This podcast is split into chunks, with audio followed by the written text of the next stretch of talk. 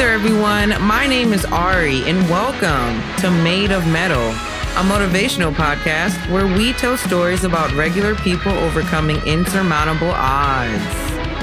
So first and foremost, I love doing this. I absolutely must give a shout out to Stan Riff.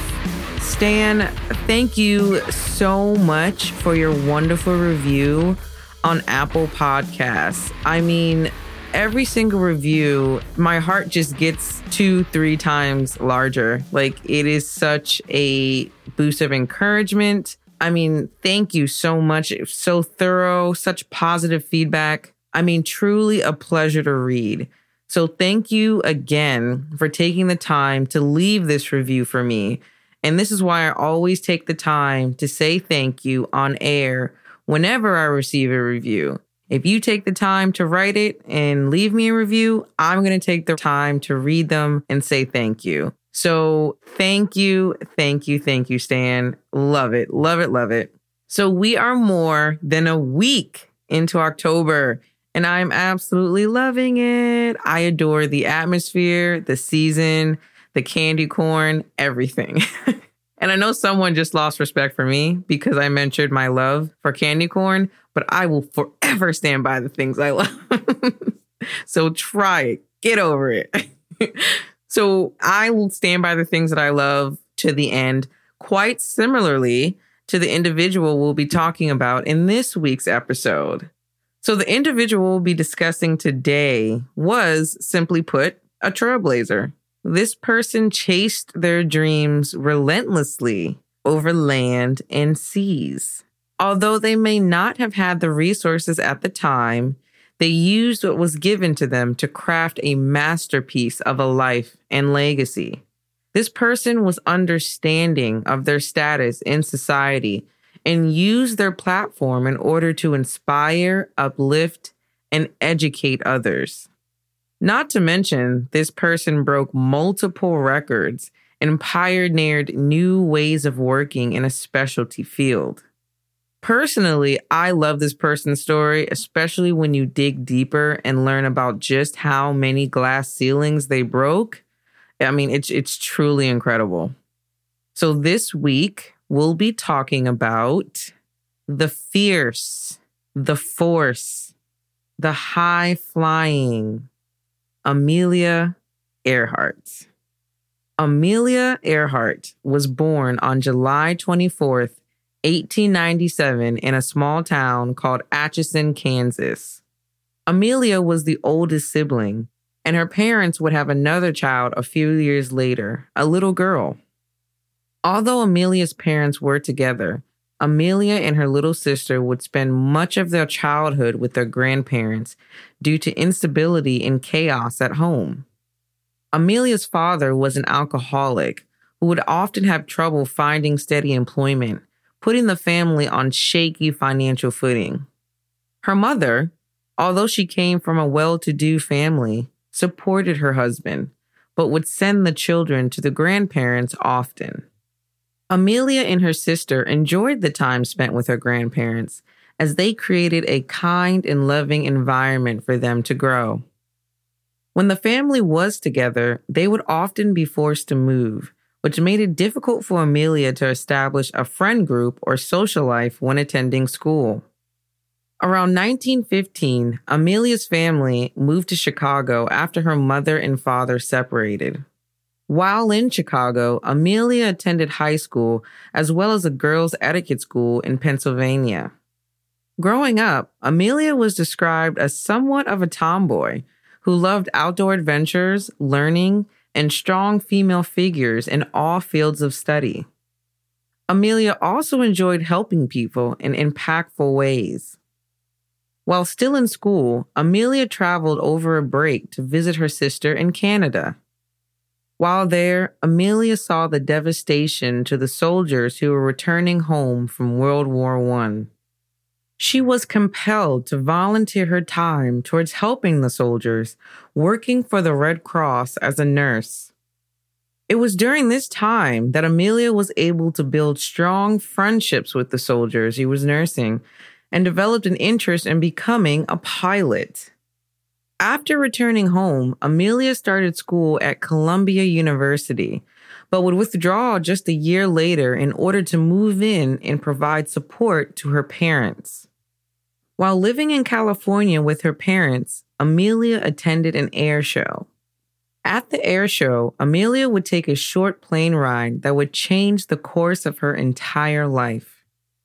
It was here that Amelia's love affair with aviation would really take flight. You guys see what I did there? Yeah.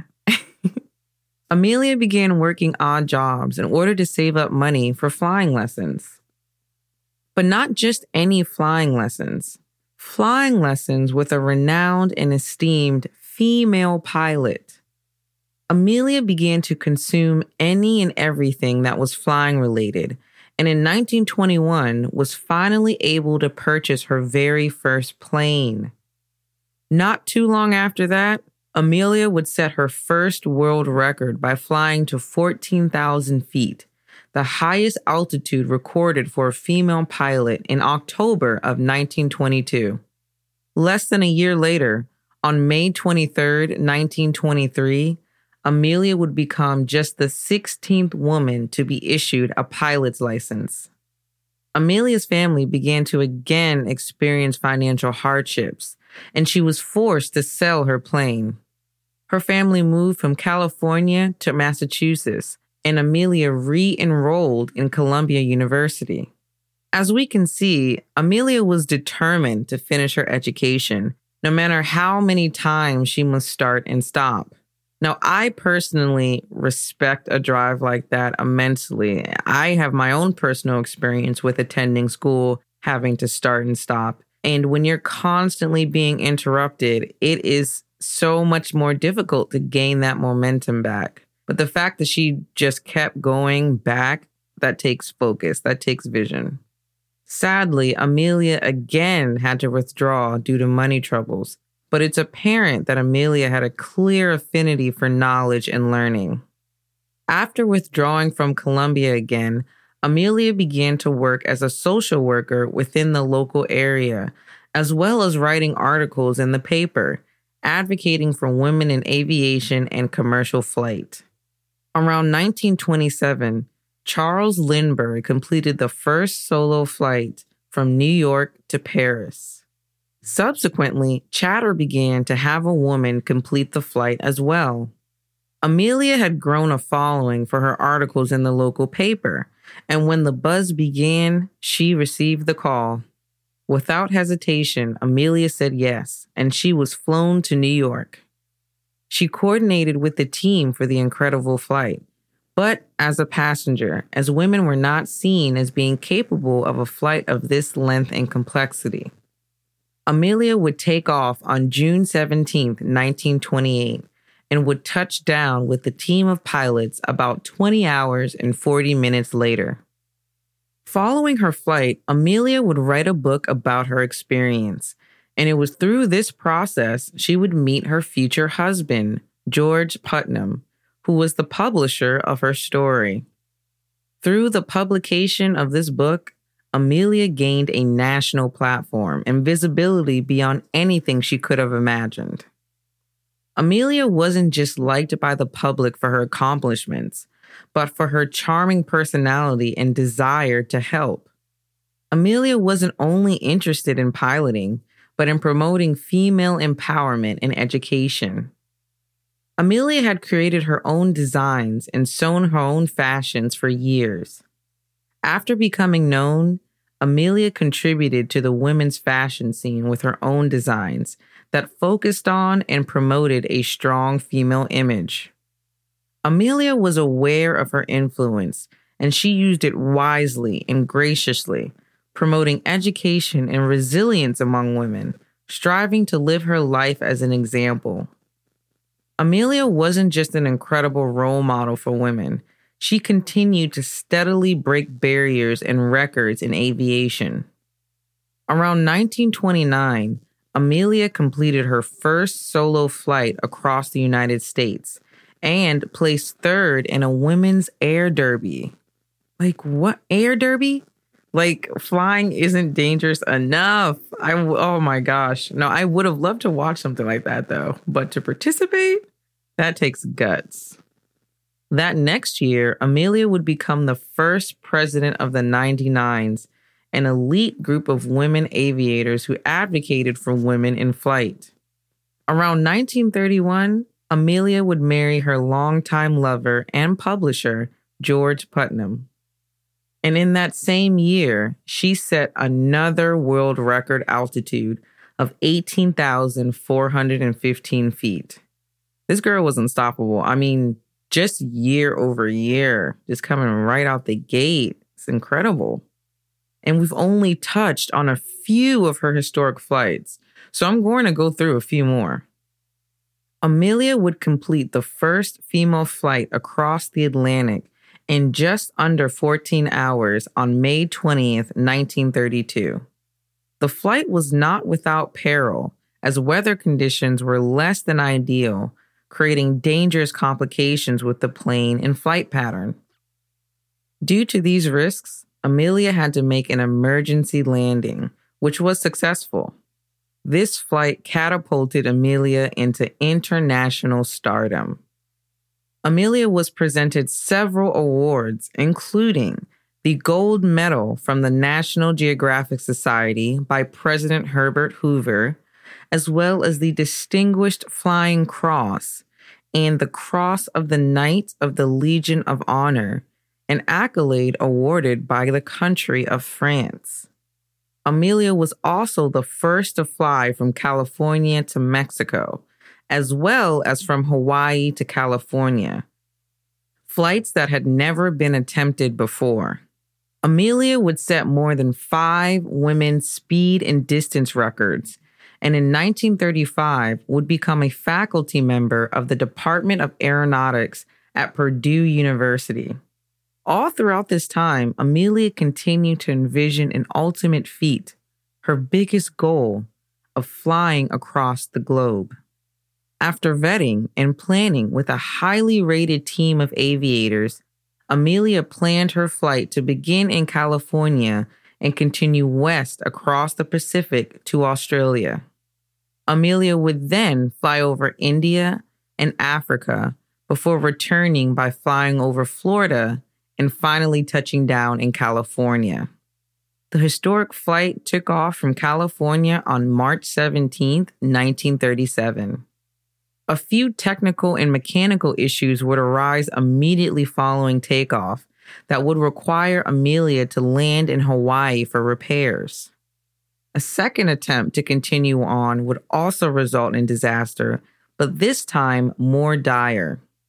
Amelia was required to send the plane back to California for more repairs and was grounded for quite some time.